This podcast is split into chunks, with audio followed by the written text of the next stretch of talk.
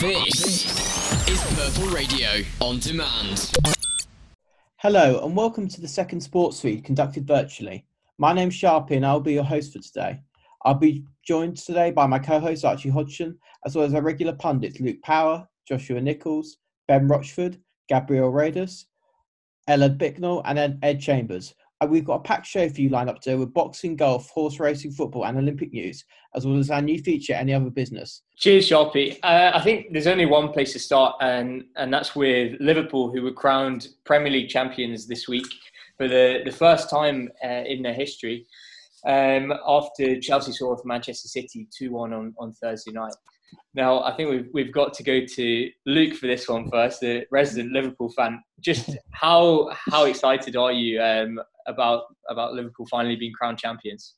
Well, you know, I'd love to say that this is the greatest day of my life, or that it was the greatest day of my life, but it was mixed emotions. Honestly, there was a slight feeling of being underwhelmed because it's like you've known for three months that you're going to be crowned king, and then when you're finally crowned king, it's not that exciting. Um, I would have preferred that. I, I was actually cheering for Man City that game because I would have preferred us against Man City, a final showdown.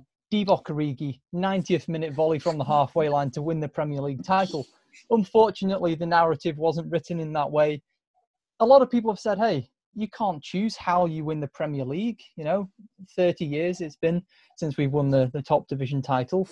Just take it, Luke. Take it and run with it. But honestly, Archie, I say, I just wish we could have won it in a, a, different way. That it's disappointing for me. Yeah. Yeah, it's, it's been strange circumstances, obviously, with, with the lockdown. But I think one thing we, we can all agree on is just how richly deserved this title has been. Now, Josh, do you believe with the Champions League and the Premier League title now in the trophy cabinet, Jurgen Klopp is in a position to to really build a dynasty with Liverpool? I mean, I'm I'm a I'm a big fan of of Jurgen Klopp, and I do think he's he's the best manager in the world. And he has produced the the kind of football that is just very entertaining to watch. You know, his gegenpressing style won a lot of plaudits at, at Dortmund, and he started developing it at Mainz when he was manager there as well. And it's just very attractive football. It's again at times this season maybe they haven't produced as many big wins as as maybe Man City did when they romped to the title in the last couple of seasons, but it's it's a style of football that's very easy on the eye. And I think Jurgen Klopp, with the way that he acts with the media, the way that he puts himself across, the way that he acts with other managers, he's a very likable person. And I don't see how anybody couldn't like him. And the fact that he that he made true to his promises and he said within five years we'll win the league, and and they've done that in his in his fourth full season. Uh, it's it's an astonishing job that he's done there, and what I do, what I do take a little bit of uh, of issue of an issue with is the fact of this whole 30 years of hurt thing from for the Liverpool fans when they've won every other trophy out there. I mean, this should try and be Newcastle fans. So we, we won a domestic trophy 60, 65 years. The last trophy we won was the Fairs Cup in 1969, and that was that's a European trophy. So yeah, I'm not buying this 30 years of hurt thing. But yeah, I am very happy to see Liverpool win the title. I like to see teams that haven't won things, um, won the, the league in a while, uh, win the league. I was over the moon when Leicester won. Um, and again, I was over the moon when Liverpool won because it's nice to know that the competition's a little bit more competitive. And Gabe, just how impressed have you been with Jurgen Klopp's side this season? Yeah, I think I mean it's been wonderful to see the development, and obviously considering that Liverpool have always had these sort of seasons where they've been so close to to coming. I mean, they've come second under Rafa Benitez, um, under Brendan Rodgers as well, uh, and then Gerard Houllier as well. As well, they came close, but then they've always had that drop off afterwards, and it's really a testament to the side that he's created. And the amazing thing that about Jurgen Klopp is the way in which he builds teams over a, a long stretch of time. The seven years at Mainz, the seven, seven years at Dortmund, and now five years or nearly uh, at Liverpool is um, indicative of his, his style. He, he comes in and he beds players in slowly but surely to create a team that is capable of having a two, three year winning uh, period, like you saw at Dortmund between 2011 and 2013, uh, um, where all the players are in their heyday at the at, right at the pinnacle of the uh, of his uh, sort of managerial prowess. And uh, and his managerial manipulation with that with that squad. I think if you look at the, the Liverpool front three, they're they're all in their late twenties. Um, Virgil van Dijk's in his late twenties. I mean, the, the only young players really are Trent Alexander-Arnold and Joe Gomez, uh, and that shows you that the squad has been built to really be the best team in the world for well, I guess last season and this season and and the next.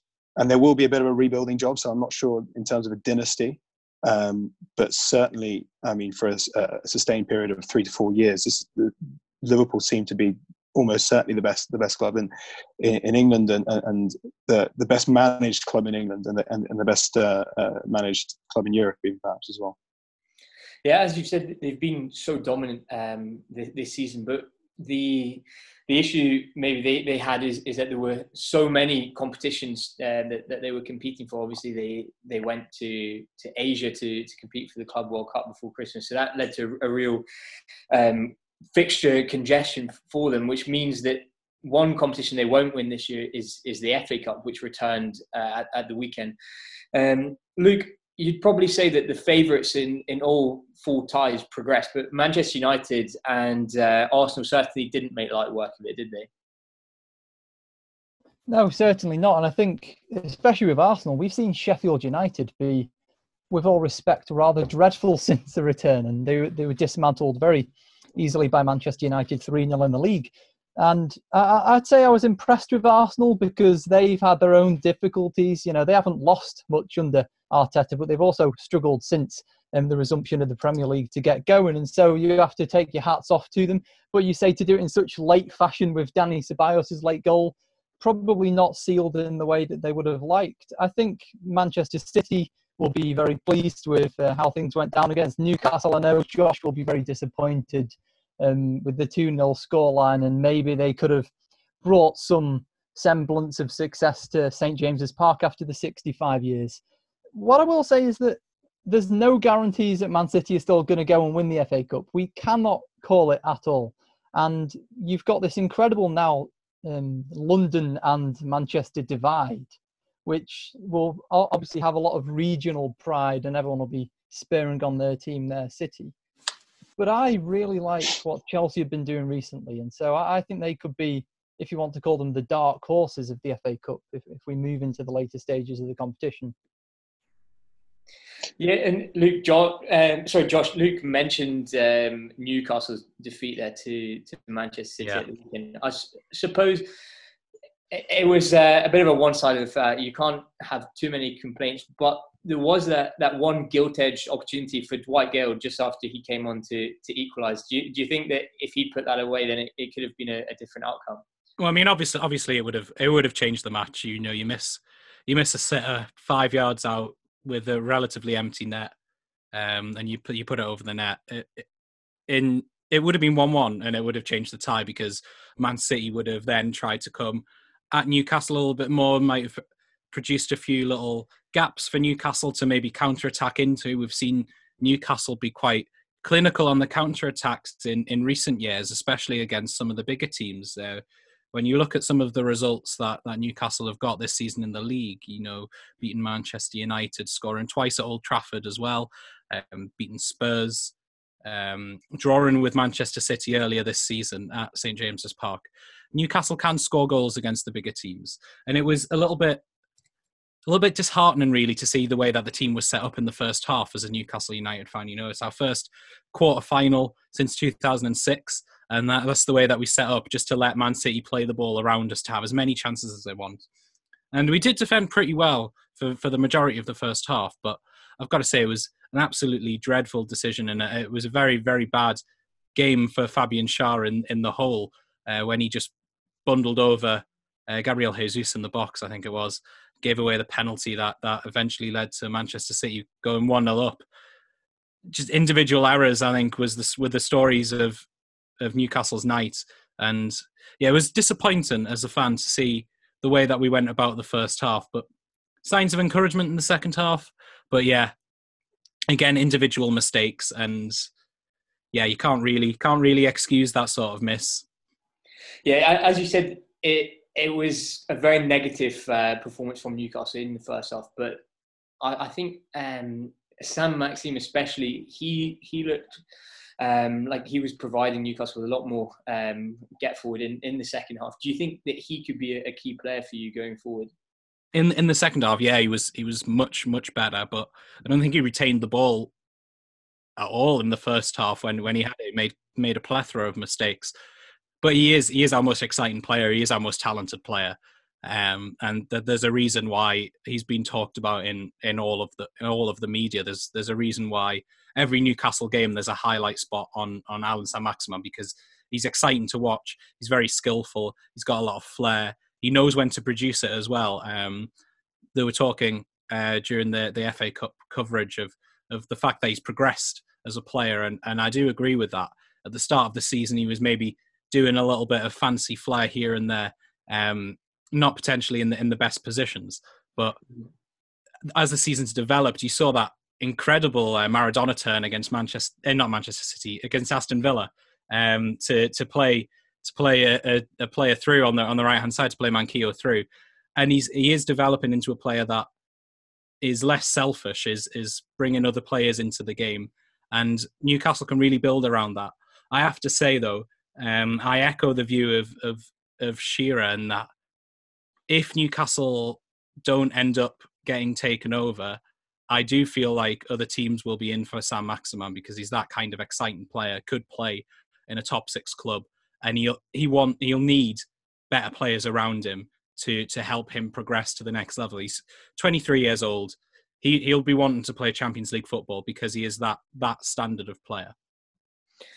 And Gabe, as as um, Luke alluded to, it's pretty hard to to split the four teams um, remaining in, in the FA Cup. He he suggested maybe Chelsea are, are dark horses for it. Do you do you see uh, any particular favourites?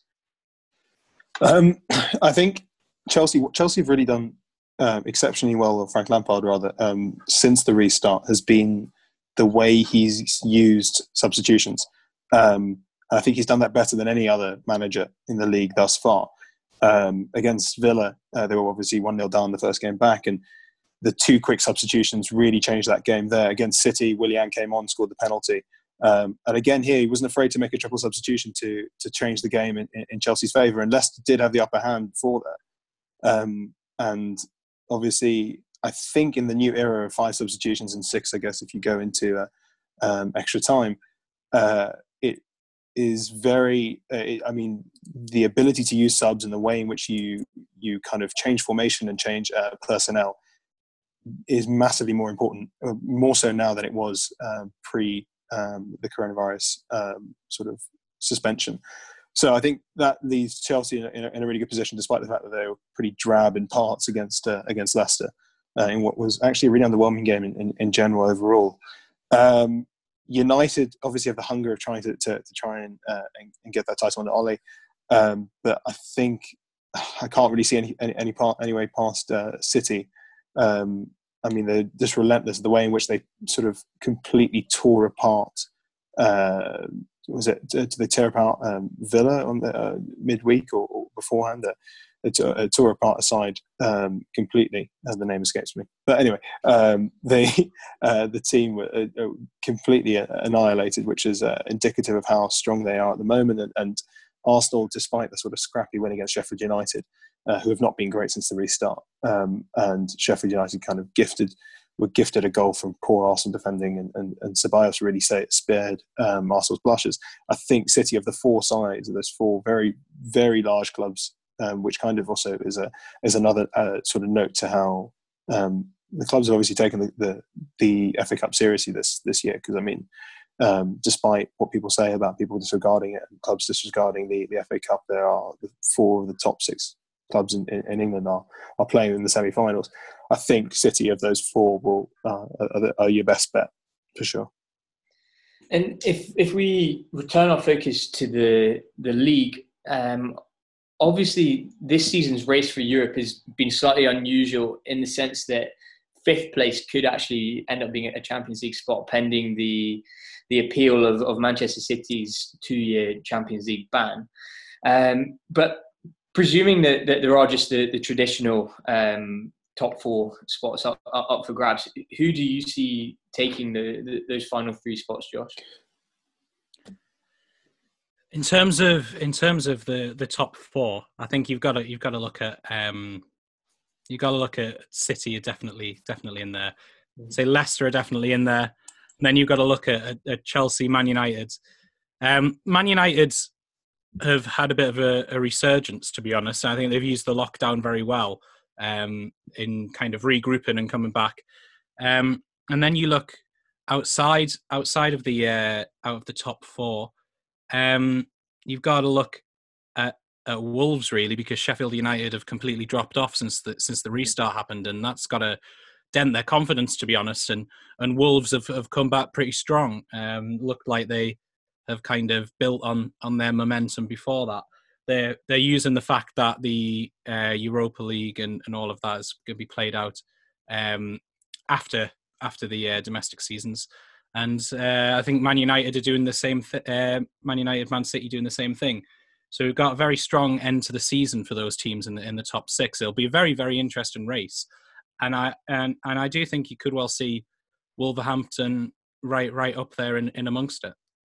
You mentioned Wolves and their involvement in the Europa League this season. I know before the, the start of the season, there were lots of questions about whether their squad would, would be able to to you know um, successfully maintain a Premier League challenge as well as competing in, in Europe. Um, so, Luke, just how impressive would it be if they were to to finish in the top four this season?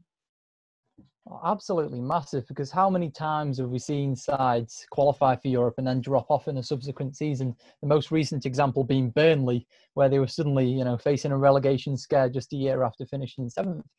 But with Wolves, I think the difference with them is that they have such a real long-term project going on.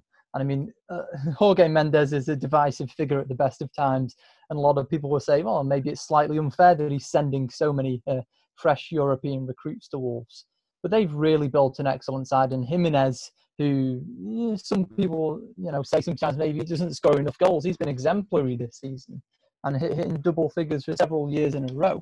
So I, I, I really think that it's not as big of a shock as some people would frame it for Wolves to be in the uh, race for the top four. However, on paper, of course, they're nowhere near as strong as the other sides. What I would say is, though, apart from Chelsea, who have quite a young upcoming side, I don't think that many other of the top four, top six sides have particularly exciting squads for future years. So I, I, can see Wolves not only doing it this season, but even in the next three, four years doing the same. Because what watching Man City against Chelsea, even though Man City are so imperious, I thought Fernandinho looked a goner. He was so exposed by Mason Mount, just the kind of pacey player that Wolves like to have. Um, Arsenal their youth prospects at the best of times I don't think are that impressive. So I think this is something that Wolves could really build with. And alongside Leicester City, I think they could start this reformation of a new top eight in the Premier League, and we might be seeing a more competitive era at the top of the table. What I what I would probably counter Luke's point there, if I could jump in, um, I I totally respect that. I think Wolves probably the best team of that sort of group, if you would call Burnley, Wigan, Birmingham City, to have clubs that have got to Europe and then dropped down and, and Newcastle, sort of Newcastle, um, that uh, that would um, those teams that have really struggled through through lack of depth, really, when when coming into Europe. Wolves need to have a really flexible transfer policy and, and, and transfer budget coming into next summer because they will suffer the same consequences that other teams will have suffered, be, despite the fact that they have a very, very good, um, a very, very good uh, top 12, 13 players. Um, past that, they won't be able to survive a, a European campaign and, and, a Premier League campaign. So I think it's massively key that they, they invest. They've got some, some really good players. I think, if anything, probably cash in on a, on Adama Traore and, and use that money to, to service other other areas. I mean, the, the partnership between Traore and Jimenez um, has been electric uh, this season. I think they've only got they've got the maybe scored combined to score ten goals, which is three shy of the of the Shearer uh, Sutton uh, combination of Blackburn in the in, in the early nineties. So I mean, it's a it's been a really good partnership, but um, it might be worth sacrificing that partnership in order to for the greater good of, of the Wolves squad um, because to have 13 players is not going to cut it in Europe and I, I, mean they are the best team outside that top four in terms of getting into the into the Champions League places. I mean, Leicester are dropping like a stone. So I mean, uh, you'd hope for for their sake that they're able to to to use their their sort of their points at the moment they have 55 to kind of stay in there. But um, but Wolves look the best and look the most the more the most likely uh, club to sort of surpass uh, surpass Leicester or at least take that fifth spot, which will be a Champions League spot if uh, City are disqualified. And they will really need to reinvest, otherwise they will suffer, despite the the obvious uh, benefits and and tactical masterclasses shown by Nuno Espirito Santo um, and the Wolves squad this season. Now, Ed, if we touch on uh, touch on the other end of the table, uh, it, it, looks like the relegation battle is, is, now boiled down to, to six sides: um, Norwich, Villa, Bournemouth, who currently occupy the bottom three spots, as well as West Ham, Watford, and Brighton. Of of these sides, who do you who do you fancy to actually beat the drop? Well, thank you, Archie. You've just woken me up there. I was miles away. Um, I mean, looking at the the situation as it is at the moment, um, I mean, Bournemouth have kind of got themselves dragged into a into a into a battle. West Ham as well. I think those two are the ones that really stick out as kind of surprising in terms of the structure of the clubs. We often, I think, West Ham with the stadium they have, Bournemouth with the the setup they've had for for quite a long period of time, are probably clubs that you'd say shouldn't really be there.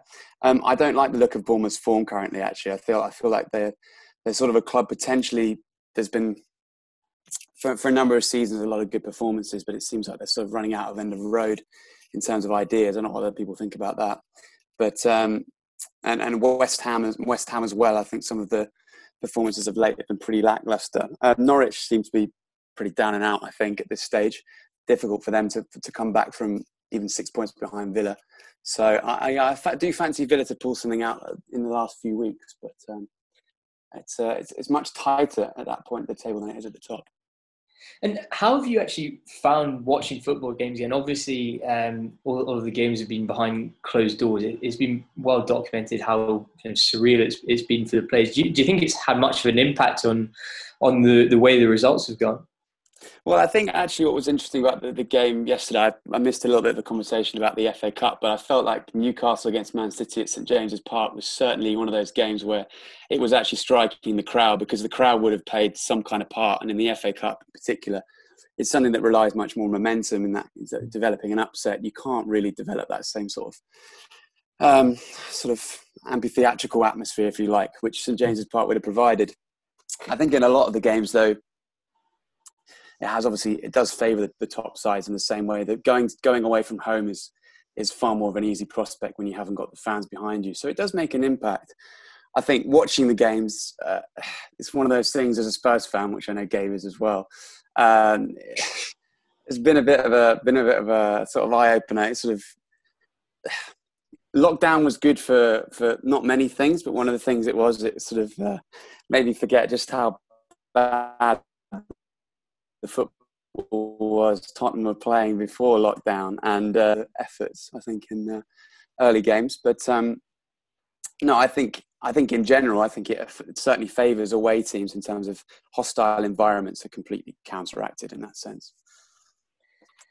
Thank you to Ed, Josh, Luke, and Gabe for, for your thoughts. And now I'm going to pass back to Ben, who is moving on to horse racing. Thanks, Archie. Now I'm joined by Ella Bicknell and Ben Rochford for this segment. Um, we had Royal Ascot last week, which is probably the pinnacle week of horse flat horse racing in this country.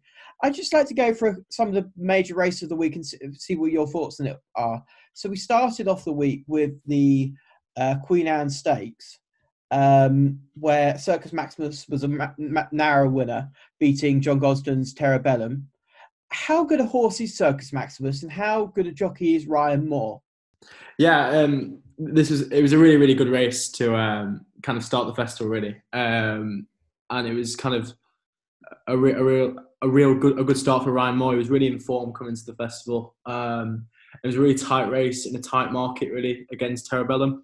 Um, but yeah, it, it's kind of testament to how good Ryan Moore is, um, being able to kind of retain uh, changed crown 12 months on. Uh, like I said, in a really squash market, drifting uh, from really like tight odds to four to one. So it was yeah, real testament to Ryan Moore and how he did well really to beat Frankie Dettori, which was good.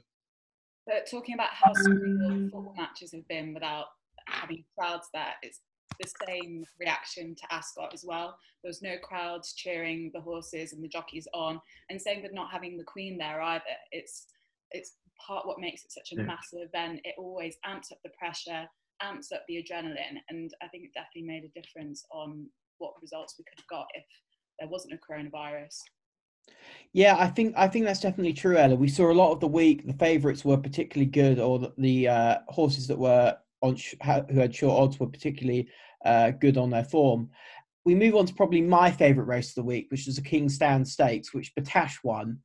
Um, trained by Charles Hill, five to six favourite, proved to be a cut above his rivals as he cruised to victory to land his first Royal Ascot success.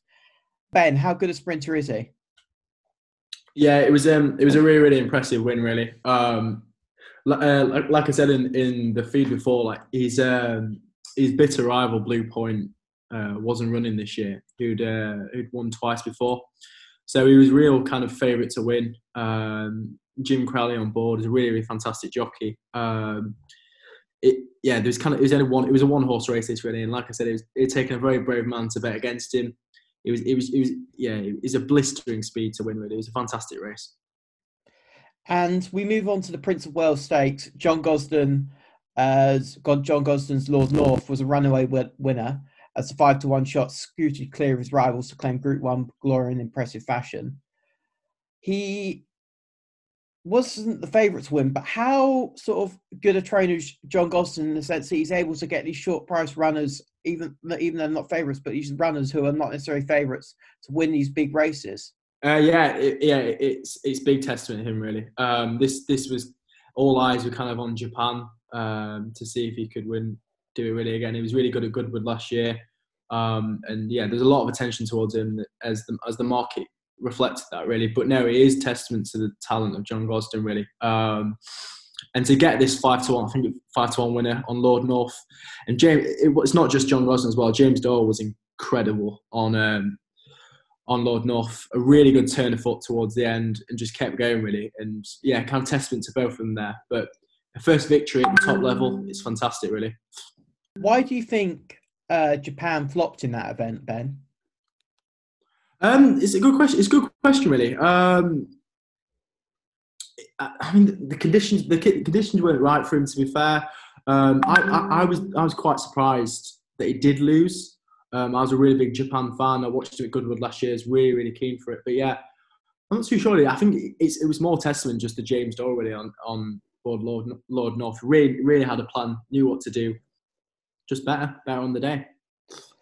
And we move on to again a John Gosden winner, probably the biggest race of the week, the Ascot Gold Cup. Stradivarius records the third victory, and I repeat it again, third victory in the Gold Cup as a superstar stayer blitzed his rivals in an emphatic in an emphatic victory in the staying showpiece at Royal Ascot. Held off the pace by Frankie Dettori, but then he just pushed the button, didn't he, Ben and Ella? He just pushed the button when he was ready to go, and that was that that was just incredible to watch. I mean, he just he had the horse and the bridle, and then he just let him go when he needed to. How impressive a ride is that for Frankie Dettori, and how easy do you think that horse is to ride, Ben? Um, yeah, I, it was it was an absolute box office performance, really. Um, just a standout performance from Frankie Dettori. Um, again, testament to John Gosden again at, in such like an unorthodox season to get Stradivarius ready, um, coming off the back of a loss back um, recently, but not at his favourite distance, but no, back at his favourite distance here. It really, it really is testament, and it was just a fantastic performance. Like, like you said, when he let him go, there was absolutely no stopping him. He was kind of, Frankie was kind of like motionless coming up to the top, and he just kind of, and when he let him go, he went, and there was absolutely no stopping him. No, no, no chance whatsoever. Um, how have how have people been involved at home, Ella? How have they got um, involved with the Royal Ascot spirit despite not being able to attend? Well, of course, it's all been broadcast um, on television, um, but a lot of people, because Ascot's famous for its hats, so so many people have got involved in that way. So um, £24,000 were raised by people decorating rainbow hats on behalf of NHS charities. Um, also, some people, quite interestingly, have been making fascinators related to household items. I'm not sure how you guys would feel about wearing a loo roll fascinator, but I, think I don't think I'd, I don't think I'd, I'd be able to pull off a fascinator even if it wasn't made out of loo roll. I think you could, but I think you look really good. I'd pay money to, I would pay money to do that. lockdown haircut. Yeah. Well, it's got a bit long, I have to admit, but um, yeah, I mean, it's great. It's great. Not at all. It's it's great that people are still getting involved in these sports despite not being able to attend because at the end of the day, sport was one of those big things that we were missing during the lockdown. I think it's great for people's mental health that they've got something to watch on TV, if even if it's something as as simple as watching people kick a ball around, as I call football, or um, ra- race a horse around the circle or straight. That's exactly it's simple as that. But it's it's great for people's mental health. Anyway, we move on to the Commonwealth Cup, which was uh, won by Clive Cox's Golden Horde. The five to one shot pulled clear of American raider Kimari, the closing stages. Ben, Golden Horde is a good horse, but is he is he underappreciated by the general public? Yeah, yeah, absolutely. There, were, there wasn't a lot of um, wasn't a lot of tension in, into the race really. Um, I really, I really, really like this horse. He was really, really emphatic win as well. Um, but I think it, there's a lot of testament to give to, to Adam Kirby as well. The jockey is really like you really know how to. He rode him really, really well. Timed it well. It was, it was and that kind of partnership uh, with trainer Clive Cox as well. Kind of it, it shows it. Um, but no, yeah, he's a bit underappreciated. But can, I think he'll hopefully win um, the, the July Cup in Newmarket coming up. So um, it's a really good chance there to kind of hit the ground running for mascot uh, and kind of push on really. The next big race is the Coronation Stakes, and I know Ben that you this was one of your favourite races of the week. Alpine Star was the runaway wi- winner, ridden again by Frankie Dettori. Yep. She beat Sharing by over four lengths, and Quadrilateral finished third. Alpine Star, what do you think she can be aimed at in the future? What sort of races? Um, well, yeah, it's good you mentioned this. It was a fantastic. It was one of my favourite races of the week, really. Um, and like Frankie Dettori was on fire that day. I think this is, that that was his. I think it was his second win of the day. Um, yeah, I really fancy. I really fancy Alpine Star for the Oaks at the weekend. Um, I know we'll get onto that in a bit, but a really, really good ride. Um, and for trainer Jessica Harrington as well, a really talented trainer. Um, and so, uh, I think Alpine Star followed in the footsteps of her half sister Alpha Centauri. So it's, it's in the family. Um, it's a terrific run, yeah, and I, re- I really, really fancy for the Oaks at the weekend. Speaking about Quadrilateral, she was the favourite in for this race. She was the favourite for the Thousand Guineas. Is she? Is that it for her? Do you think she's she's not going to go any further on the road to success?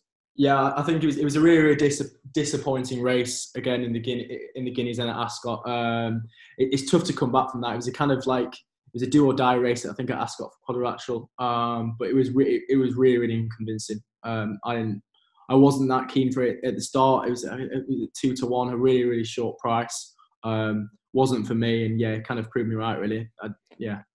And finally, the last race I want to discuss is the St James's Palace Stakes, which was again won by John Gosden. Palace Pier produced a fine burst of speed to win to win it to edge out Pinatubo in a sparkling finish.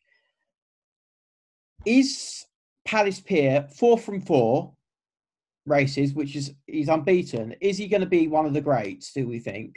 Yeah, I mean, I, I've, I've I've not heard much news about what's next for Palace Pier. I've been trying to, I've been looking up and stuff, but I've not heard much about it, uh, which I'm quite surprised about. But I'll have to do some more research on it. But no, that was a fantastic race. Honestly, that was one of my favourite races of the week.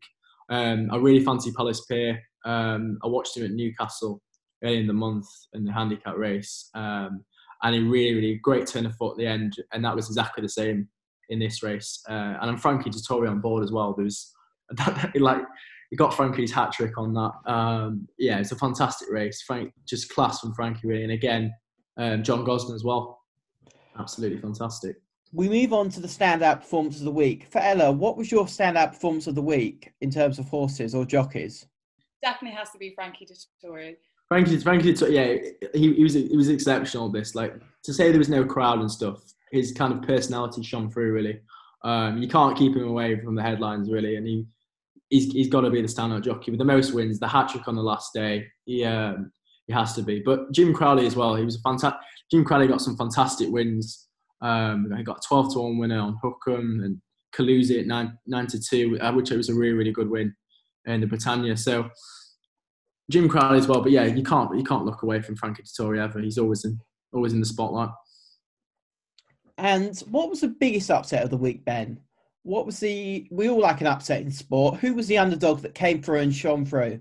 I mean, it has to be like the hundred and the 151 to win, 151 uh, to one winner, Nando Nando Parrado, which I think is such a cool name as well. Um, but yeah, um, that was that was a fun, such a big upset. Um, I couldn't really believe what was happening when I was watching it. Uh, but again, it like just in the Commonwealth Cup the day before, it was Adam Kirby and Clive Cox. That partnership again, so not really surprising in a way, but yeah, that that was tremendous. Um, I think it's right the biggest winner in 200 years of Ascot. If I'm yes, it is the biggest um, winner in Ascot's history. Yeah. What I liked about that was that the somebody bet put a 90p bet on and came out with 95 around 95 pounds yeah. uh, because they uh, they put a bet on because their Nando's was late the day before. Yeah, it's, it, it's incredible, really. Like it's, it's what we needed at Ascot really that week. It was a weird week, but like something like that kind of rounded off really fantastic. Now we look forward to the Epsom Oaks and Derby this weekend. Ella, what's your predictions for the uh, for the Derby? Well, there's 17 horses in the mix. Um, the favourite is English King, and I think it just goes to show that 30% of bettors have backed um, that horse, that filly. So it's very, very strong odds, um, five to two. Um, but then again, the um, second favourite is Kameko at nine to two odds, and 10% of um, bets have gone that way. So could be could be close, I'd say. However, I'm not a big horse race fan. I'm really sorry, Ben. Um, However, I have heard of Camelot, who won um, who won the Epsom Derby yeah. back in 2012, and English King is. Yeah. That's, that's why I was going to go on to say, yeah, it's, it's yeah, it's, it's got she's got it's got a really big chance in which kind of winning. Uh, I really like her. A lot of people kind of been quite critical of her and the short like and with the odds being really really short. Um, like he, he, he ran it like Lingfield a couple of weeks ago, and it won convincingly. But like people were saying, like, oh, the, it was poor competition and stuff. Um, but no, you're absolutely right. Camelot, uh, I think he's sire, so it's within the family to win. Um, and I, I really fancy it. A lot of people have been putting it off, but I also there's another horse as, uh, as well. I said to you, I said this, this to you Ben a couple of days ago. Vatican City as well. Yeah. Uh, I said this moved, moved in from 16 to one to um, to eight to one um, in in like in the space of a couple of days. So a really really big uh, market mover, um, and for trainer Aidan O'Brien as well looks a really really good price.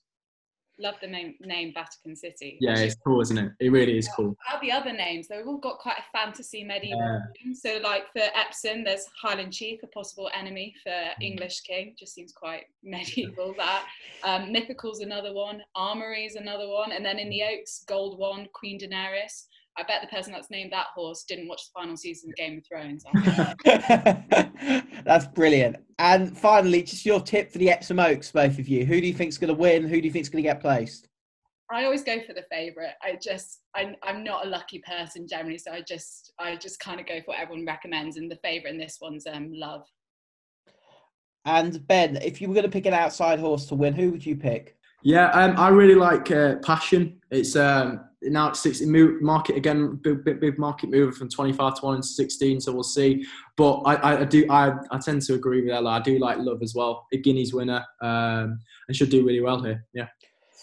Thanks to both of you. It's been a brilliant segment. Um, I'm now going to uh, I'm now going to stay on the line, and I'm going to speak to Ed Chambers to discuss the golf. Ed, how are you? I'm very well, Ben. I enjoyed that segment very much. I'm not uh, and there are other people in our Zoom call who know less about horse racing than uh, that last segment showed, but that was uh, very interesting. Can I get some lifelines for some of the questions? They're really good. They're to the point. I do get asked the audience at one point or something. Okay, yeah, you can. so, for, for anyone didn't, we've had two golf uh, competitions in the past two weeks, both on the PGA Tour. Yes. For anyone who didn't watch the RBC Heritage, which Webb Simpson won, can where were you? yeah, where were you? I mean, it's a great. Uh, where were you? Of course. I mean, you got to be up on a Sunday night. Uh, yeah. It finished at one o'clock in the morning. I was. It was a late it, finish. And um, my mum came and I said, "She said, what the hell are you doing?" I said, "I'm watching the golf." And she's like, why. Anyway, um, can you give us a recap of the final round? Yeah, for sure. Um, so this was this was a win for for Webb Simpson. This is casting our minds back to Father's Day, and um, yeah, as you say, it was a little bit too late for me to catch the catch the end of it. But it was a kind of birdie blitz on the on the back nine from Webb Simpson. Um, it was a, a, low scoring event in the end. Um, Harbour Town, where it's set out in South Carolina on the coast, can sometimes, with the wind, be slightly more unpredictable. The greens can get a little bit firmer, but it was pretty soft conditions. And uh, Simpson fired in five, uh, five, five birdies in six holes towards the in the through the back nine. So yeah, it, it allowed him to sort of create that little bit of space. And from from then on, Abraham Ancer of Mexico tried to come back, but it was a little bit too too little, too late uh, for Simpson it's quite incredible that Abraham Ancer is in the world's top 30 without mm. ever actually recording a win on the PGA Tour. There's been a bit of controversy over the fact that the PGA Tour is going ahead and the mm. European Tour isn't, and they're giving world ranking points. What's your yeah. view on that? Yeah, it's an interesting one, isn't it? Because, um, as you say, there's there's no real way for for for um, for, for golfers based in Europe to be competing at the moment, and what it's meaning is that by losing world ranking points, you sort of uh, become uh, disqualified, not disqualified, but you, you, lose your position in some of the key events coming later in the year, um, particularly the majors, the Masters comes to mind, you know, for next year, or for this year and next year. Actually, that's not true. Masters invitation has already gone out for this year, but for next year, um, that may be that may become an issue. So, and the European Tour is going to get going in sort of early early July. I think it's two two weeks now. But um, yeah, I think this has certainly angered a lot of um, European golfers. It kind of sets up. There's been a lot over the sort of last couple of months talk about a potentially global tour. Um, and sort of increasing the game because it is so focused in America and actually doesn't really represent the the wider spread of golf. And I think this is kind of quite testament to that. And there's a need for some kind of equality. It's just not right, and it's just not fair that European golfers who can't play because of a global pandemic are getting are losing their places in potentially tournaments that they would have earned when everyone was playing. Yeah, it was quite interesting when I looked at the breakdown, the vote of giving of whether to give the go ahead of world ranking points. It was mm. only Keith Pelley, the European Tour chief exec, who voted against it. All the others voted in favour. Mm. Um, going back to Webb Simpson, how big a win is this for him in terms of making the Ryder Cup? I mean, he's he's now in the world's top twenty. Well, I mean, the main question in that question actually is whether the Ryder Cup's going to go ahead, but we can we can park that. Uh, I think he's now fifth in the FedEx Cup standings. Uh, Webb Simpson at the last Ryder Cup was the USA's st- standout performer, um, and I think it was testament to Jim Furyk's really rubbish captaincy. The fact that Webb Simpson only played three times um, around that venue. I mean, Webb Simpson is a great foursomes player, and you know when you talk about alternate shot, Simpson's very straight, very accurate. Um, his iron game is exceptional, and he's, he's a really good putter. Um, and actually, one of the reasons he doesn't win so much, you would say, is because of his he's not as long as some of the other players. And golf courses can be set up for the likes of McIlroy, for Johnson, and Brooks Koepka. Um, but I think I looked at Webb Simpson's finish at, at Whistling Straits, which is where this would have been in the 2015 PGA Championship. And I think he was inside the top the top 15 actually. So it's certainly a venue which suits him. Um, and I think he would definitely be. I think he's probably booked his place if this Ryder Cup does go ahead. But if not, he's definitely someone that you want to pick. Is there the potential talking about the Ryder Cup for it to um, be postponed, but teams to be picked? A bit like what happened after 9/11, the, the uh, match was postponed a year, but the teams still remain the same. Yeah, um, I think the Ryder Cup. Not a lot has been said from people surround from both sides of you know the PGA and the European Tour have kind of kept quite stum about the Ryder Cup. They've not wanted to say much. It's kind of come down to the players. Um, the players have pretty much said that they don't want to do it. Uh, without the fans, it's pointless. It really, it lacks the whole raison d'etre of the Ryder Cup is the atmosphere it creates, the engagement with the fans is pointless. It's just like a like a weekend game, and most of those guys live in Florida anyway. I think Brooks Koepka has been the most forceful, saying that even if it went ahead, he'd actually boycott it just because it seems completely redundant. So the only people that it kind of comes down to the financial side of it, um, whether that's that's what they want to do. But I think that would be where they look to. I think they would, depending on how many more events we get in, I think they would still do the same cutoff points and, as you say, maybe translate. But this is unprecedented times, so uh, Steve Strick has already changed his team so that there's now six automatic qualifiers and six picks at the end, which has never been seen that many. Um, but but I, I, yeah, in terms of picking that, I, I, I can't really see a situation where they do the Ryder Cup without fans. But um, yeah, I think it'll probably be postponed a year. Um, going back to Harbour Town links, we Mhm. discussed. I discussed with Archie last week the problem of people being able to hit the ball too far, and that's been an issue in terms of it's become a driver wedge game. Mhm. Do you think Harbour Town links was able to combat the players' lengths and instead encourage shot making, good putting? Do you agree with this assessment? Yeah, yeah, yeah, yeah, for sure. I mean, I think, I think these kind of courses are um, quite few and far between, mainly just because of it's it's about it's about course layout really. I mean, there's a lot of courses that are similar length but would have absolutely no protection because the bunkering and the water is not in the right place to actually encourage players to hit iron off the tee. I mean, even still at Harbour Town, there's sort of 350 yard holes where DeChambeau now is hitting hitting driver and trying to drive it on, and that is against the spirit of the course. Um, and in terms of people hitting it too long, there's no real debate to be had about it. People are hitting it too long. Um, golf courses that were once played even 15 years ago are completely redundant. They offer no defense. There's no test at all for players. Um, and I think golf has really got to, I mean, the R&A is really now looking into it. It's probably a bit late. I mean, people have been saying it for a long time, but they need to do something because time and time again, we're seeing golf courses which are just driver wedge, driver wedge. And you don't see players hit seven irons to greens. And there's no, as you say, the right word is shot making. And that really has to come back, I think. Not only if golf is going to be competitive and actually offer a wide range of players to compete, but actually is going to have any kind of product because for whatever people in golf say, it's not impressive to see someone just hit 350 yard drives and wedge hole after hole after hole. It's pointless. You need to have people hitting, you know, seven irons and woods into par fives, which hasn't been seen for ages. So there's lots to be said for that. Yeah, I mean, I wholeheartedly agree. I think the thing about what made Harbour Links so good, it, I mean, there was one hole that Bryson DeChambeau was sa- said, "I'm going to hit it too long with my driver." So he was playing Yeah. free wood to try and drive it, which is a joke. Yeah, but the one good yeah. thing about Harbour Town was that there was quite a few dog legs, so you Mhm. had to put it in the right side of the fairway. You couldn't just be in on the fairway, which a lot of courses, even if if you're on the fairway, it's, it's you're fine. And also, what they did there, which was quite good, they made the rough quite short, so that if Mhm. you basically went offline, your ball would basically go into the trees. So that I thought that was sort of it. There was a there was a premium uh, uh, based on accuracy, which I thought was really good for the week. Yeah. Another of the main storylines behind that week was unfortunately Nick Watney was the first player to test positive for COVID 19 Mhm. on the PGA Tour. How secure do you think the bubble is the PGA Tour is attempting to create?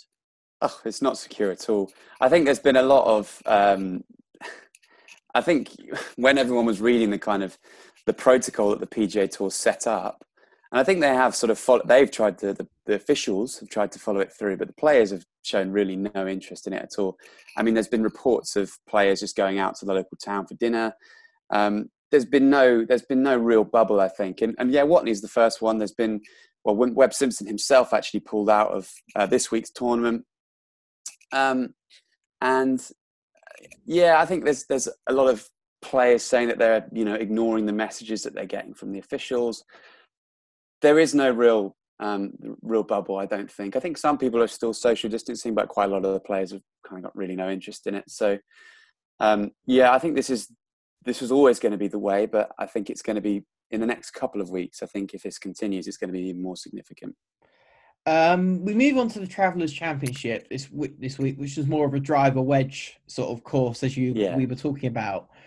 Um, Dustin Johnson won his 21st PGA Tour title, and he is an atypical driver wedge player. hmm Where does this put him in terms of great current golfers? Because he's won the most PGA Tour titles out of any current golfer playing Yeah. other than Tiger Woods and Phil Mm. Mickelson. Yeah. Is he underachieved in his career? Oh, for sure. And I mean, I think th- this this whole question. I mean, you can answer it a number of ways. Clearly, on the PGA Tour, this is his 13th straight season where he's recorded a victory. So, by that metric, he's clearly one of the best players in this current era. However, you know, Dustin Johnson is going to be remembered in the same way that Greg Norman is remembered. Greg Norman is not remembered for winning the Milwaukee Open in the 1990s.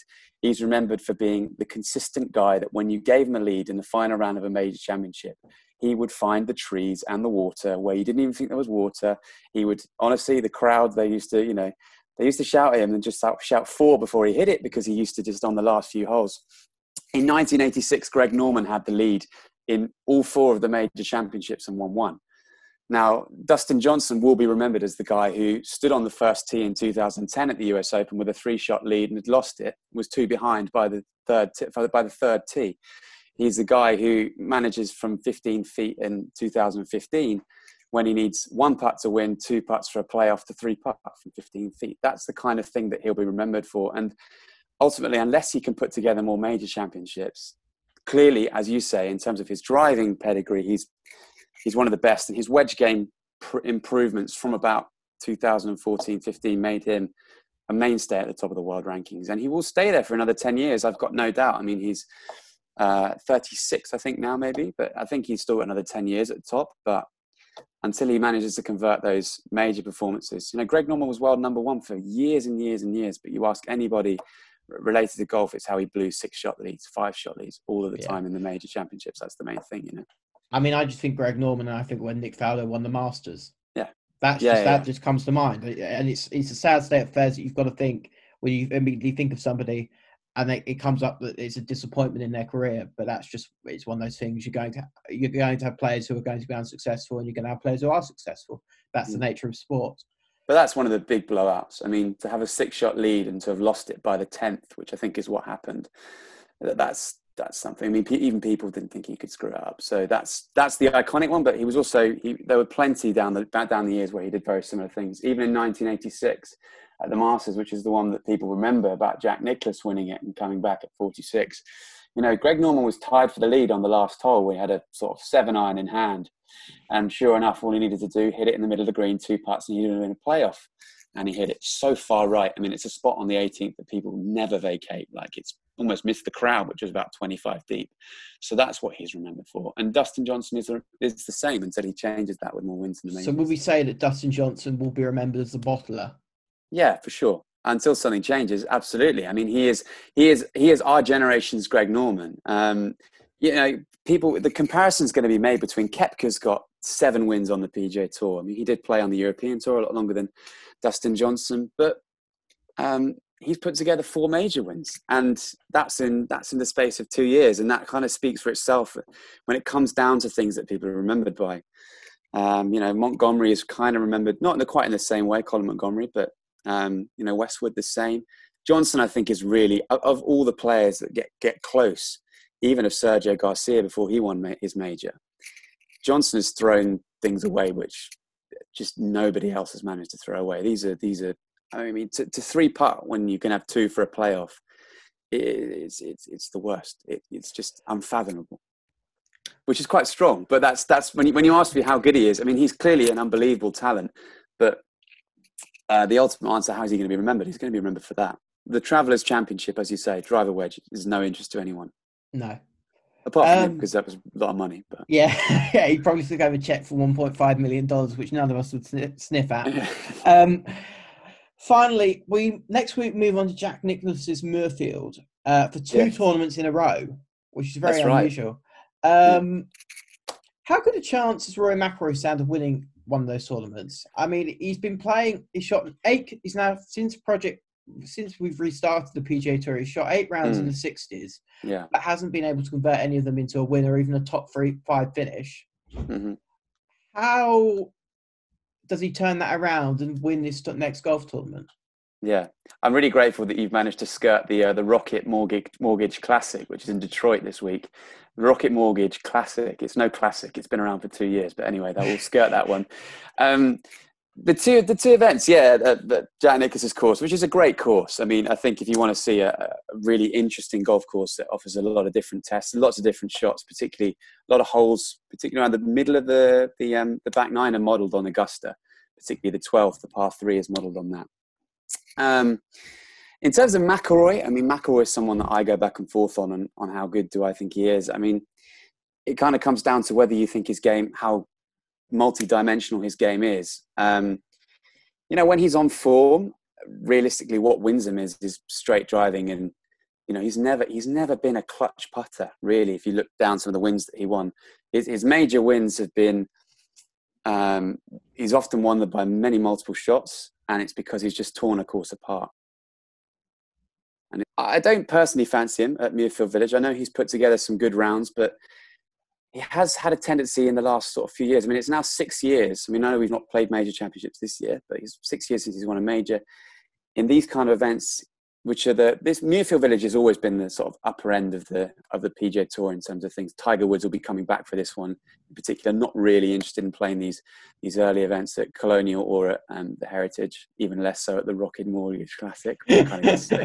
but um, yeah, so it's, it's a it's a top quality top quality event. It also I actually need to look at the field um, because obviously unique times, but the um, Muirfield Village often throws up a lot of international winners, actually, more so than other um, uh, PGA Tour venues, because it just requires something slightly different. Often, a lot of players from the European Tour often go and play at Muirfield Village because they fancy themselves um, around that kind of venue. Where, again, premium is straight. There are a lot of a lot of issues off the tee. So, um, yeah, McIlroy. I mean, clearly, you you never you never discount McIlroy, but um, no, I think I think there are probably other players that, that would have more of a look in uh, at this stage. Thanks, Ed, for discussing golf with me this week. My um, pleasure. We uh, Ed's going to stick with me to discuss the boxing. Um, we go straight into that with uh, a couple of questions. On, uh, the main fight of Matchroom's boxing bonanza takes place on the on August 22nd. Dillian Whyte risking his WBC number one contender status against Alexander Povetkin it's got to be a joke that Whyte has not yet received a shot against WBC champion. He is scheduled to fight Fury in February 2021. That would be a thousand days as mandatory challenger.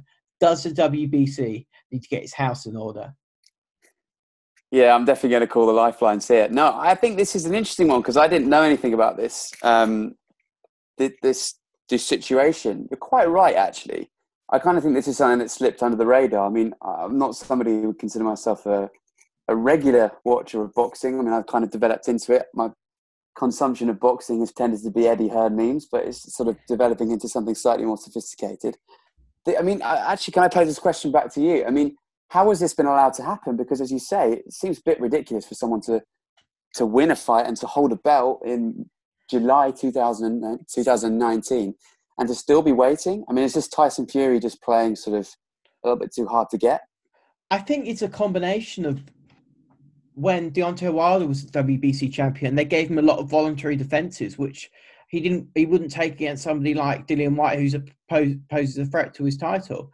I yeah. think with Fury, he doesn't want to fight more than once or twice a year, and he wants to save those fights for the big unification fights or big rematches. So you've got the uh, Deontay Wilder rematch in um, probably on boxing potentially uh-huh. on Boxing Day in Australia. You've got potentially in May, June, July the AJ fight, providing they both get through, through the mandatory. So I think it's a combination of the WBC giving Wilder too many mandatories, mm-hmm. too many voluntary defenses, and Dillian Whyte is and uh, and is uh, this about Fury- Dillian Whyte's image then? Because that's what that's what struck me. I mean, my knowledge of promoting and the creation of fights um, kind of circulates around the idea of the importance of the of the of the prize fighter, if you like, the what makes them preeminent, what makes them attractive as a financial offer, is what makes the fights go ahead. Is Dillian Whyte overlooked partly because he's not the same kind of marketable marketable fighter as as you say Wilder clearly is for them to give him so many opportunities. I think that's definitely a case, but I also think I think that the uh, what uh, um, Dillian Whyte uh, will constantly be sort of undermined by the fact that he lost to AJ. Yeah. And that he will. Why should Dillian Whyte? Why should uh, Deontay Wilder or Tyson Fury face Dillian Whyte when he's already lost mm. AJ for a world title? I think it's very hard to come back from losing. So, sorry, losing the British title. Sorry, it's very mm. hard to come back from losing to a future world champion mm-hmm. and then face another world champion. I think it's going to be very hard for the likes of Joseph Parker to make that move. Sure. Um, but I think also because that was just to answer your kind of come back to answer your question. That was my thing. I mean, does it? You asked, does it need to get its house in order? I mean, my honest, obviously, my honest answer is I'm not sure. But actually, on a level, yeah, that clearly does seem unfair for for someone to have to wait for a fight to be challenged for that for that belt. But at the same time, if they're not, if he's lost to AJ, AJ is seen as the kind of, along with Tyson Fury, that's the that's the fight that people want in terms of British boxing. Is it kind of just sort of that's kind of hard luck, I guess, for for Dillian Whyte. He's just not managed to deliver it on to beat AJ. If he'd have beaten AJ, we wouldn't probably be having this conversation, I guess. So that's where I kind of take from a loose perspective. Yeah, I mean, I definitely agree with that. I think that whilst he hasn't, whilst he lost to AJ, I still think he's due his shot because mm. he, he, you get a lot of mandatory challenges who are just, as to quote Tyson Fury, bums. and and that is true. I mean, you only have to look at some of the people that um, Anthony Joshua's fought um, yeah. as mandatories. They've really not been great fighters in the mm. grand scheme of things. Obviously, they knocked me out, but that's another thing entirely. Um, moving on, in other news, Katie Taylor is scheduled to fight on that boxing bonanza. If she fights full weight world champion Amanda Serrano and wins, will she cement her place as the best pound for pound female boxer? Yeah, I think so. I think I think you answered the, the question. The statement kind of fits the question. I think that's uh, just developed sort of since the Olympics. I think sort of developed such a, sort of a such a reputation, and she's clearly such a prolific fighter. So, yeah, absolutely for sure. I mean, in, in this kind of lockdown setting, you know, with the with the thing that's being set up, I feel like this.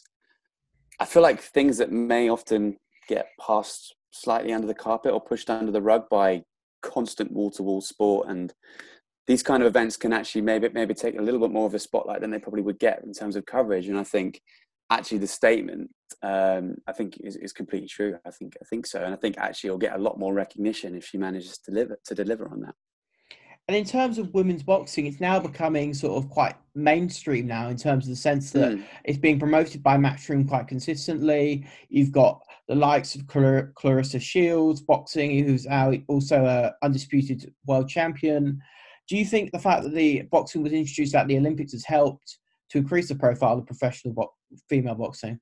Oh, absolutely. I think when it comes down to, to, to in, improving women's sport, one of the the most well, not actually necessarily improving it, but increasing access. One of the most important things is establishing a, like fans establishing relationships with the personalities themselves, and that's true across all sports. I think the Olympics, the way that that was set up, that was a new thing uh, in 2012, and yeah, I think it captured the imagination because it was everyone's imagination was captured. I think it was something that wasn't on everyone's radar, and it became on the radar. Names, as you've just mentioned, these are personalities that people people cling to. So, I think a lot of sports can probably learn um, from the way that boxing's done it, and equally the way that, but also the way that Matchroom is, as you say, promoting them is in of, in of itself kind of symptom and a cause. It's a symptom of the fact that it becomes it's become popular over a period of time, but also causes it to continue and, and to snowball. And I think that's the that's the really positive thing. And it's great actually in this uh, what's what's what's Eddie Eddie called it match matchroom square garden um, yeah uh, in, in in the in the mansion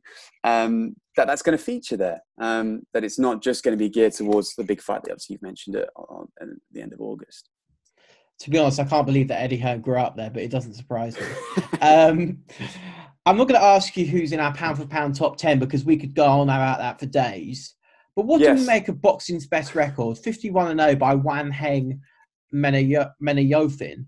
Yes. Um, he's the WBC minimum, minimum minimum weight champion, which, as I'm looking it up now, it, he is. Well, I had a good read of this actually because I must admit I um, I, I hadn't heard of uh, Wan Heng before, um, and minimum weight is something that we don't we don't talk about as much. And I think looking from the the fighters fights that um, that he's had, partly because it's obviously much more centered in um, the Philippines and Indonesia um, in terms of fighters. He's obviously Thai himself. Um, but yeah, I mean, it's an extraordinary record. I mean, 54, 54 and nothing. Um, it's interesting to see some of the places that he's actually fought as well uh, on on the on the pages. I mean, he's fought in the from the light infantry boxing arena all around all around um, all around Thailand and yeah I mean it kind of speaks for itself it's something that I'd be interested to have a look at. I don't know what you, how much you know about it yourself. Well, it was quite interesting because he retired and then he came back. He, he retired about two weeks ago, and then he Oh, see. uh, okay. and then he's come back a week later and saying he's not retiring anymore. But what makes it quite interesting is that Golden Boy Promotions have picked him up and think he's the real deal, Mhm. and they feel that because of his record, despite being a minimum weight boxer, he could still uh, sort of sell pay per views because of the um, uh, because of his record. Do you agree with that? Sounds plausible. I mean, I think it's all about marketplace. I mean, I don't. I, as I said, I didn't know about this. Uh, this uh, about him. I didn't really know about this weight. I mean, it's not something that kind of comes up in terms of British boxing. I think that's probably, as I said, to do with the to do the marketplace within it. I mean, clearly it must be profitable. Uh, I think when you get something that that kind of gladiatorial element that he's got around him, the undefeated, um, there is always interest in that because people love an underdog and people like to see how oh the mighty have fallen and this story would certainly provide that a lot of scope for that i'd say so 54 and nothing as you say eclipsing mayweather um, even if it's something it's maybe something on a boxing front in, in this country that we're not aware of but i think i think there would for sure be interest and appetite to uh, to engage further with it And my final question is: Is that Jarrell Miller has reportedly failed another drugs test, and I say reportedly. If the results are conclusive, should he be banned from the sport forever? So can you just how many more has he has there been before because i know we've spoken about this before on sports feed but so he was multiple, he was supposed to face AJ. It, he was supposed to be AJ's opponent before uh, um, he lost his belts to Andy Ruiz Jr. Mhm. Um, so Andy Ruiz Jr. was a late replacement for Jarrell Miller, and he got banned for a drugs test. Then he's been banned by the Nevada Sports Commission for this drugs test. Obviously, he's appealing. Mhm. I mean, in my opinion, one drugs test is too many. Sure.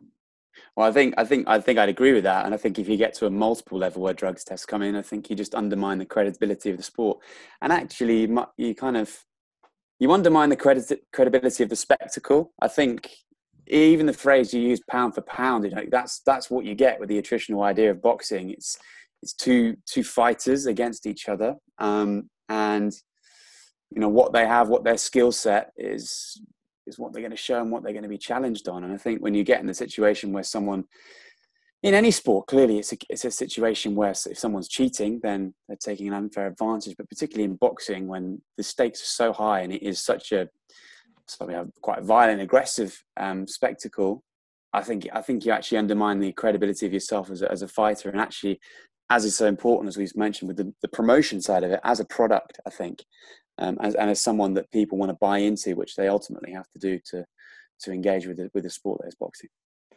Thank you, Ed, for that insightful conversation. Um, I'm now going to pass over to Archie to discuss F1 with myself and Luke Power. Archie. Cheers, Ben. Now, by this stage of, of the year, we should be uh, heading into the, the Formula One mid-season break. But of course, just like pretty much every sport, um, Formula One hasn't been immune to the, the effects of, of COVID 19.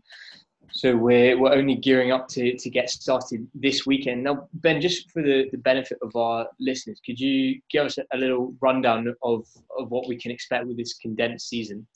What we can expect, Archie, is that we're going to expect a lot of confusion at the start of races in the sense that we're we're going to get unexpected results because drivers, whilst they've been on simulators, haven't and whilst they've been practicing in the old cars, haven't been racing. If you know what I mean, it takes time to get ready to race. So what we expect at the uh, at the uh, Red Bull Ring in Austria for the first two races is probably it probably for a couple of surprises. To be honest, you're likely to get somebody I don't know like Carlos Sainz or Danny Ricciardo who would probably finish in the top ten, but might be might be able to get uh, a podium. That's the sort of things we might that might throw up, and sort of the bottom teams such as Williams and uh, uh, and uh, Sauber might um, might actually um, do quite well in getting the points. That's sort of re- results we can expect. And th- this season, there's an opportunity for a number of, records to be broken, Luke, uh, including uh, Lewis Hamilton, who has the, the chance to equal Michael Schumacher's record of seven world titles. Obviously, as as Ben was saying, it's it's quite an unusual season. But do you do you think he's he's got a pretty good chance of equaling that record? Absolutely, yeah. I think he has to be the favourite to take the title yet again. I mean, Mercedes have been so dominant over the past few years. They have more podiums put together than all the other teams combined in the last season, which just shows a partnership of him and Bottas, you know, finishing so often in the top two um, in so many races. So I think he's definitely the favourite. And I think we're also seeing at the top end certain fragilities in Ferrari. You've got Sebastian Vettel, who's been umming and ahhing about his future, and you know maybe he's not fully on board. He was outperformed by Charles Leclerc last season, and you're thinking he's probably coming into a decline. Meanwhile, at Red Bull, though, you've got Verstappen. You've also got you know Alex Albon, who's you know not really proved himself in the way he would like to. They uh, relegated Gasly to the Toro Rosso team last season. So beyond Verstappen and Bottas, you don't really see many people who are probably going to compete for the title. So I would say absolutely Hamilton is the one to back. And Josh, as, as Luke was alluding to there, there's quite a lot of, a, a lot of instability. Um, you, have got the likes of Sebastian Vettel, Carlos Sainz, and, and Daniel Ricciardo, who are all in the strange position of of knowing that they won't be with their current teams next season. Do you think that, that this will have m- much of an impact on on their seasons? It's, it's going to be interesting, isn't it? Especially now that we've got kind of condensed um, race race list and we've got a condensed season for Formula One. It's it's going to be very very interesting. Um, like you said, those drivers aren't going to be in that seat next year, and that might really, in my eyes, uh, influence some of their decisions that they make out on the track. You know, Vettel is a very aggressive driver. Is he going to actually try and push for um, push for positions for pride's sake, or is he going to do it for the team? Is he going to be more likely to to listen to team instructions or not because there have been a lot of incidents with Vettel not listening to team instructions in the past and knowing that he doesn't have to face the repercussions of uh, of the Ferrari hierarchy at the end of the season. I, think there's going to be a lot of, of, of controversy in, in these few races, and I think it's going to be very, very entertaining. And I think that whole entertainment factor of of these drivers really are just in it for their pride now. These three drivers, um, but especially with with the rest of the grid, a lot of them are keen to prove a point. You know, there's some seats that are open next season that are really enticing. Uh, Ferrari still haven't filled that seat, for instance. Sorry, Ferrari have filled that seat. Um, other teams haven't filled the seats, um, and yeah, it's going to be very, very entertaining. And I don't feel like um, Formula One's going to miss the crowds as much as as much as other sports have. Um, obviously, you know the crowd plays plays a big part in in the celebrations and, and the the atmosphere before and, and after a race. But um, these these drivers are, are going to have you know the track that and you know races at at, um, at tracks that are going to come back and back. It's going to be very very very very interesting to see. And uh, unfortunately, the, uh, this week as as we're gearing up to to get started again. Um, well, we should really be talking about the the forthcoming season, but it's actually Bernie Ecclestone's comments that that have um, been been snatching the headlines. Obviously, he's received widespread criticism for for comments he made in an interview with CNN, in which he said that in lots of cases, black people are more racist than white people. Now, Luke, does this highlight to you just how much work is still to be done to achieve equality in, in Formula One, but also in, in sport as a whole.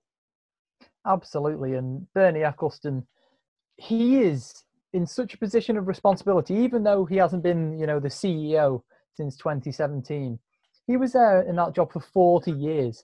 So people around F1 are going to listen to what he's saying. And what he's saying, quite frankly, is completely wrong. He has to listen to what Hamilton is saying if Hamilton is saying that in 2007 he was racially taunted by fans at a Grand Prix using blackface, he can't go out and contradict him, even if that was, you know, Bernie Ecclestone's personal opinion. You can't have your own competitors feeling uncomfortable competing in the sport, and he, he really needs to be more supportive of those athletes. I mean, can you even name another black racer apart from Lewis Hamilton in history? And I think that just goes to show. And F1 is such an elitist sport. So arguably, it's a an issue with society as well. It, it costs so money to get into in the first place, and we should be trying to increase those opportunities for people who are maybe from less privileged backgrounds as well. So there's still a lot of work to be done, and you just hope that moving forward, the officials at F1 will do all they can to listen to the, the feedback of Hamilton and, yeah, be more outspoken on the issue. But Ed, on a, a more positive note, Mercedes came out today with the announcement that they are going to have black cars for this forthcoming season as opposed to their, their usual silver as a signal of their commitment to greater diversity and inclusion um, in motorsport. Just how powerful a message do you think this sends?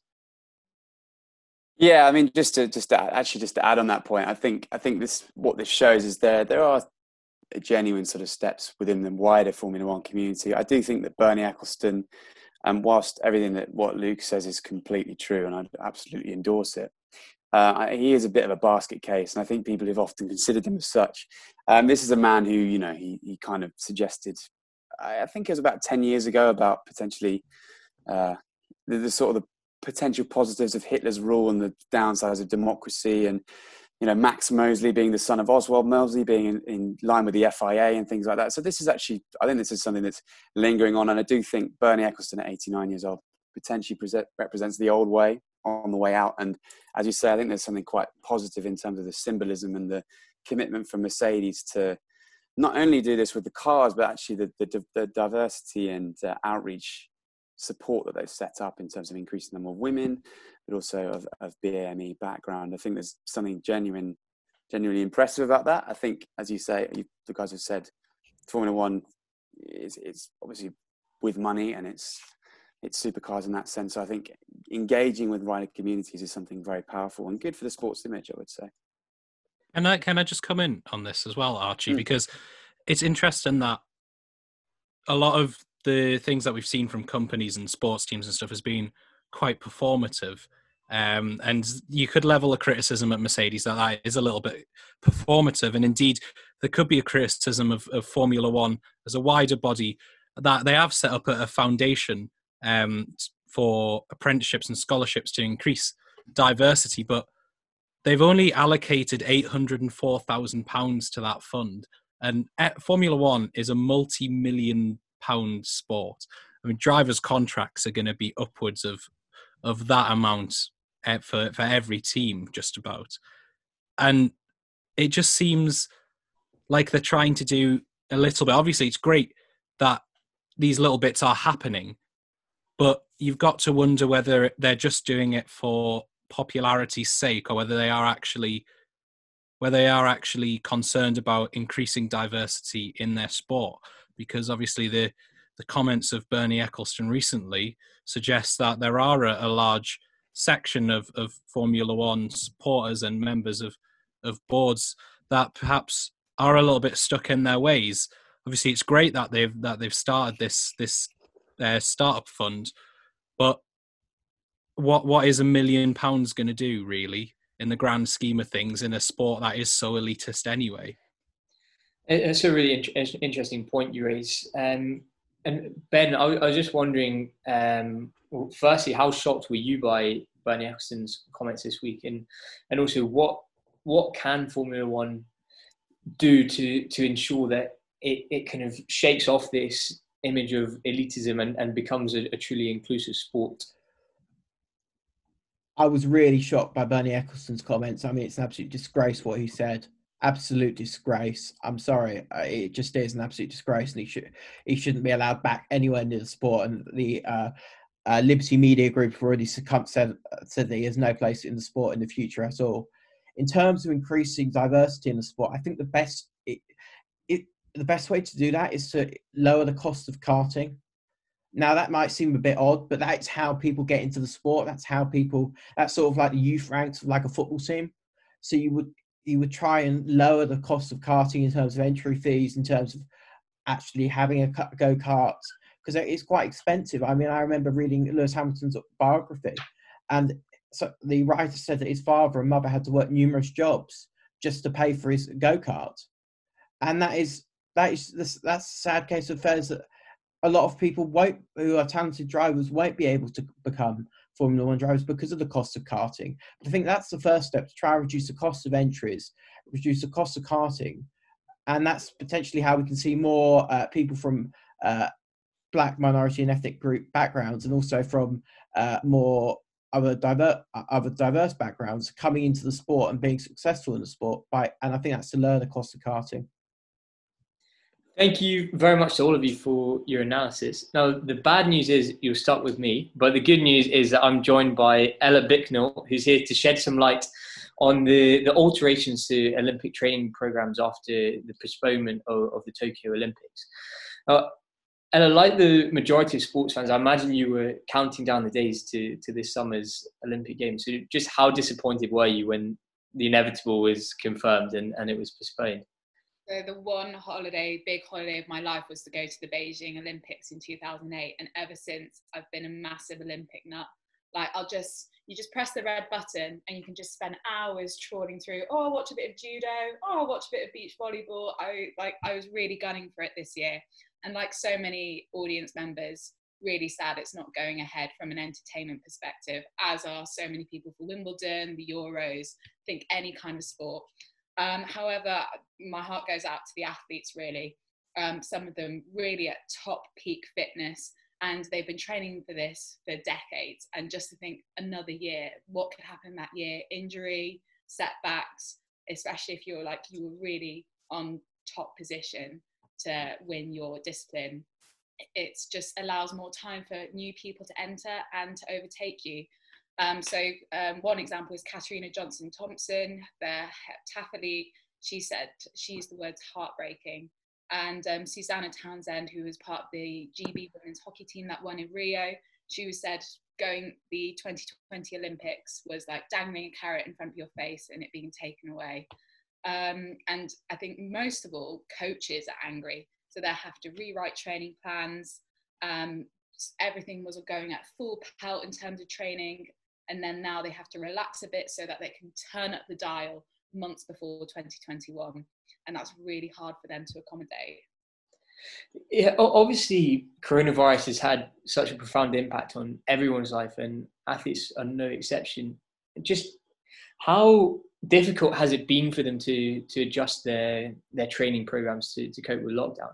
Well it depends on the sport really. Um i think like athletics that's quite easy to maintain. They can close down tracks and for some countries they close down tracks just for the athletes themselves mm-hmm. and so it stops other people from going. Actually they've got more privacy to train so it's actually helped in that way.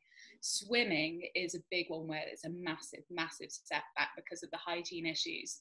Um, so for example ewan lowe who's the chief swimming executive in scotland says that 2020 swimming is a massive write-off and um, it all depends on what country um, you represent because the restrictions will be different from country to country. Some are much more lax, which may give them a competitive advantage. Some of them are much stricter. For, for example, Wales and Scotland, they are starting to reopening indoor training, whereas the UK government is not allowing that for England. And Elise Christie, the um, famous uh, speed skater, she's um, she calls it absolutely backwards. The fact that pubs and restaurants can reopen and not indoor sports facilities, which to her is a massive priority. Um, that is open up to debate. Um, but yeah, that people are really struggling with the restriction. However, there is optimism that things are um, getting back on track now. And there are some athletes that are generally really happy for the postponement. Um, a lot of injured athletes, such as Claire, Kerry O'Flaherty in Northern Ireland. She's a steeplechase runner. She had a foot injury last September and she, she's really hopeful she'll qualify for 2021. Same with Danielle Hill, another Northern Irish um, athlete, a swimmer. She missed qualification by a few milliseconds. She's really confident she can make qualification for 2021. Um, yeah, and finally, Becky Downie, gymnast set to retire um, after this Olympics. She's um, actually, she was quite nervous about retiring and she's got an extra year for her to train for 2021. So she's going to stick it out for another year. And as you mentioned earlier, the fact that it's been delayed for for a year it gives an opportunity to kind of young and uh, up and coming athletes who maybe maybe 2020 would have been a little bit too early for them but the, the fact that it's now a, year later, they'll they'll be sensing a, a, real opportunity to go to Tokyo and, and make a dent. Are, are there any kind of younger names that we should be looking out for? Um, absolutely. The big one, I'd say, um, he's going to be heralded as the new Usain Bolt, the new king of the athletics track, and that is Armando Duplantis from the US. He's a pole vaulter, and he's only 20 years old, and he's absolutely amazing. So, what part of his advantage is that he's a super fast runner. So, up to the pole, pole vault, he runs at 10.57 seconds for a, um, for 100 meters, and that's amazing. He got the world record in February at 6.17 meters jump um, or vault. Um, yeah, so he's going to be heralded as the new Usain Bolt for the Olympic Stadium, I think. Yeah, he's he's definitely an exciting talent. Um, yeah, it's it's quite incredible. Just, I mean, I, I think is, is the world record something like six meters and and 20 centimeters. It's just, it's crazy, crazy just to think how, how hard. But yeah, he's definitely one to, to look out for. He's got quite a charismatic bloke as well. He seems cool. Yeah. thank you. Thank you very much for your, your thoughts, Ella. Now I'm going to pass back to, to Ben for the any other business segment of the show. Thank you, Archie. Thank you, Ella. That was a great segment. Um, any other business was a thing that I came up with after being stuck in JCR meetings for so long I got bored of them, and so I decided to cut, come up with the name Any Other Business. Now, this week's Any Other Business has been inspired by my hatred and forced watching of Piers Morgan's life stories, and I've asked you guys to. Um, think of an athlete who you would like to interview and explain why and defend your reasons for it. So let's start off with as let's start off with Luke to start off with this is where maybe I break the protocol and you can say, well, is he actually an athlete? Because as I sit here with my Liverpool uh, flag around my neck, I can't think of anybody better than Jurgen Klopp. And it's going to sound very queasy, but I think a problem with modern uh, athletes is that a lot of very, very media trained and they are so careful about not saying anything. You ask, you know, somebody, are, oh, are you happy that you scored that try in the last minute? And they'll say, oh, you know, it was a team effort. It was all, it wasn't me, it was the fans. And they give these very rehearsed, um, banal responses to the questions. And I think Klopp completely defies that. And he is completely, you know, himself in the face of undoubtedly many people saying, oh, you shouldn't say that. And he's so expressive. He's a funny guy. He'll happily hug the journalists when he's uh, being interviewed by them. And it, it comes across as so genuine so, in terms of who would I want to sit down with for an hour and pretend to be Piers Morgan with, it would have to be him because I think he would give the most insightful words of all. And besides me being a fanatic Liverpool fan. Thanks, Luke. Now on to Josh. Who do you who would you like to interview? Gosh, there are there are so many, especially from from this region as well. I think the northeast has so many incredible sporting heroes. Um, for me, I I would absolutely love and adore to to sit down with one of either Shearer or Keegan for an hour. I'm going to have to go with Kevin Keegan um, for for this one because he he won the the Ballon d'Or. He's the best best player in, in world football for for a short period of time. He's played all over the globe.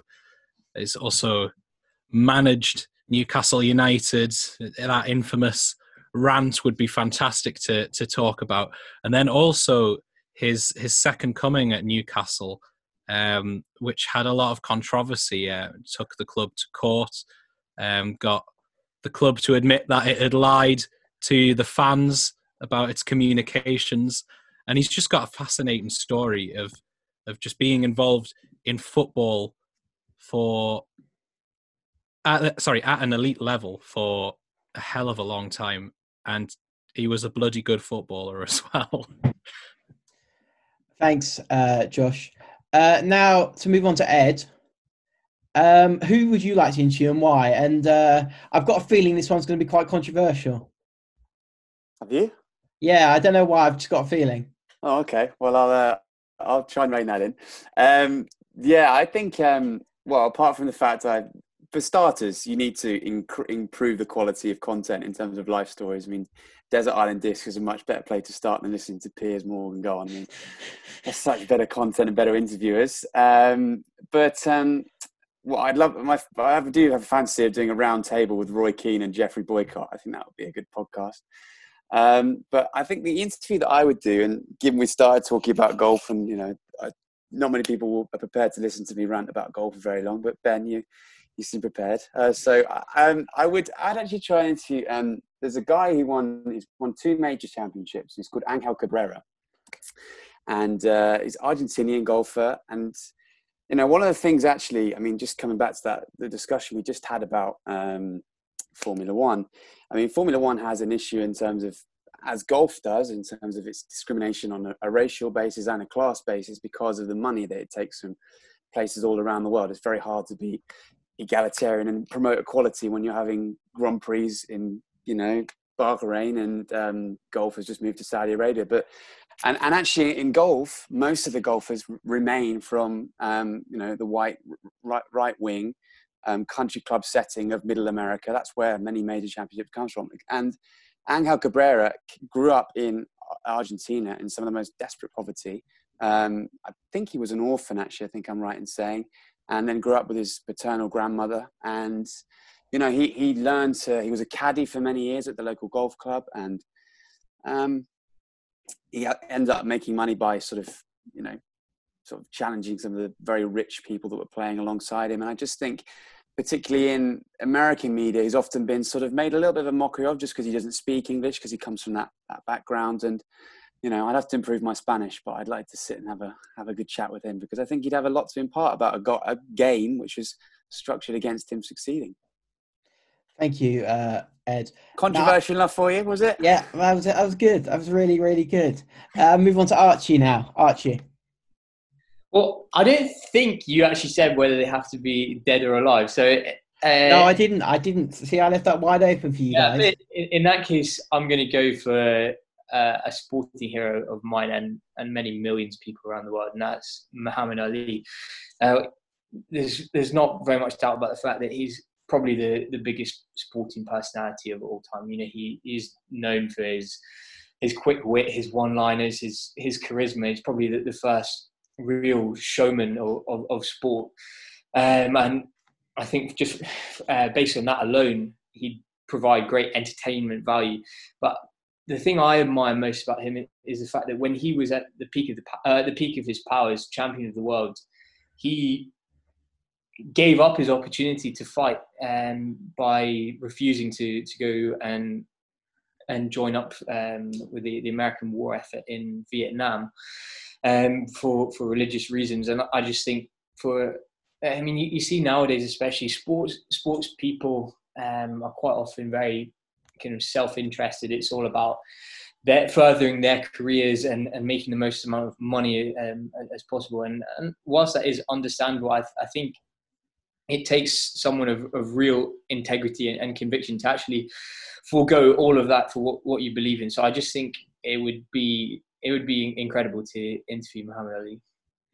Thank you, Archie. And finally, but not least, uh, Ella. My sporting hero is also political and also from the 20th century. It's Kathrine Switzer, who, for those that don't know, she was the first woman to ever run a marathon and she did it secretly um, at the Boston Marathon in 1967. No women were allowed to compete and she did it on the sly until someone noticed halfway through and a load of men tried to pull her out of the race. And she refused and she kept on running, and other runners who disagreed with the sexism uh, shook off these protesters and she finished. And so she was the first woman to ever run a marathon. And I just think that would be ama- she would be an amazing person to interview. Um, all that scary pressure that she got whilst running that what is actually quite an intimidating race itself. It's historic. Um, and yeah, definitely a feminist icon, I'd say. Speaking of um, marathons um, in the news, London Marathon um, has still not yet been cancelled. Um, it's been rescheduled for October, but the Berlin Marathon scheduled for September, the New York Marathon usually held in November, and the Great North Run um, held in September. They've all been cancelled, and London hasn't yet. Um, but we'll see if that stands by the end of July. But anyway, back to sporting heroes, Kathrine Switzer, 1967 Boston Marathon for sure. Thanks. I'd like to thank uh, all my uh, my co-hosts Archie Hodgson and also as well as our regular pundits Luke Power, Joshua Nichols, Ben Rochford, Gabriel Radis, Ella Bicknell, and Ed Chambers. We've got a packed show for you next week. I've been Sharpie. Arrivederci. Thank you. Purple Radio Podcasts. Thanks for downloading this Purple Radio podcast. For more great content and to listen live, head to purpleradio.co.uk.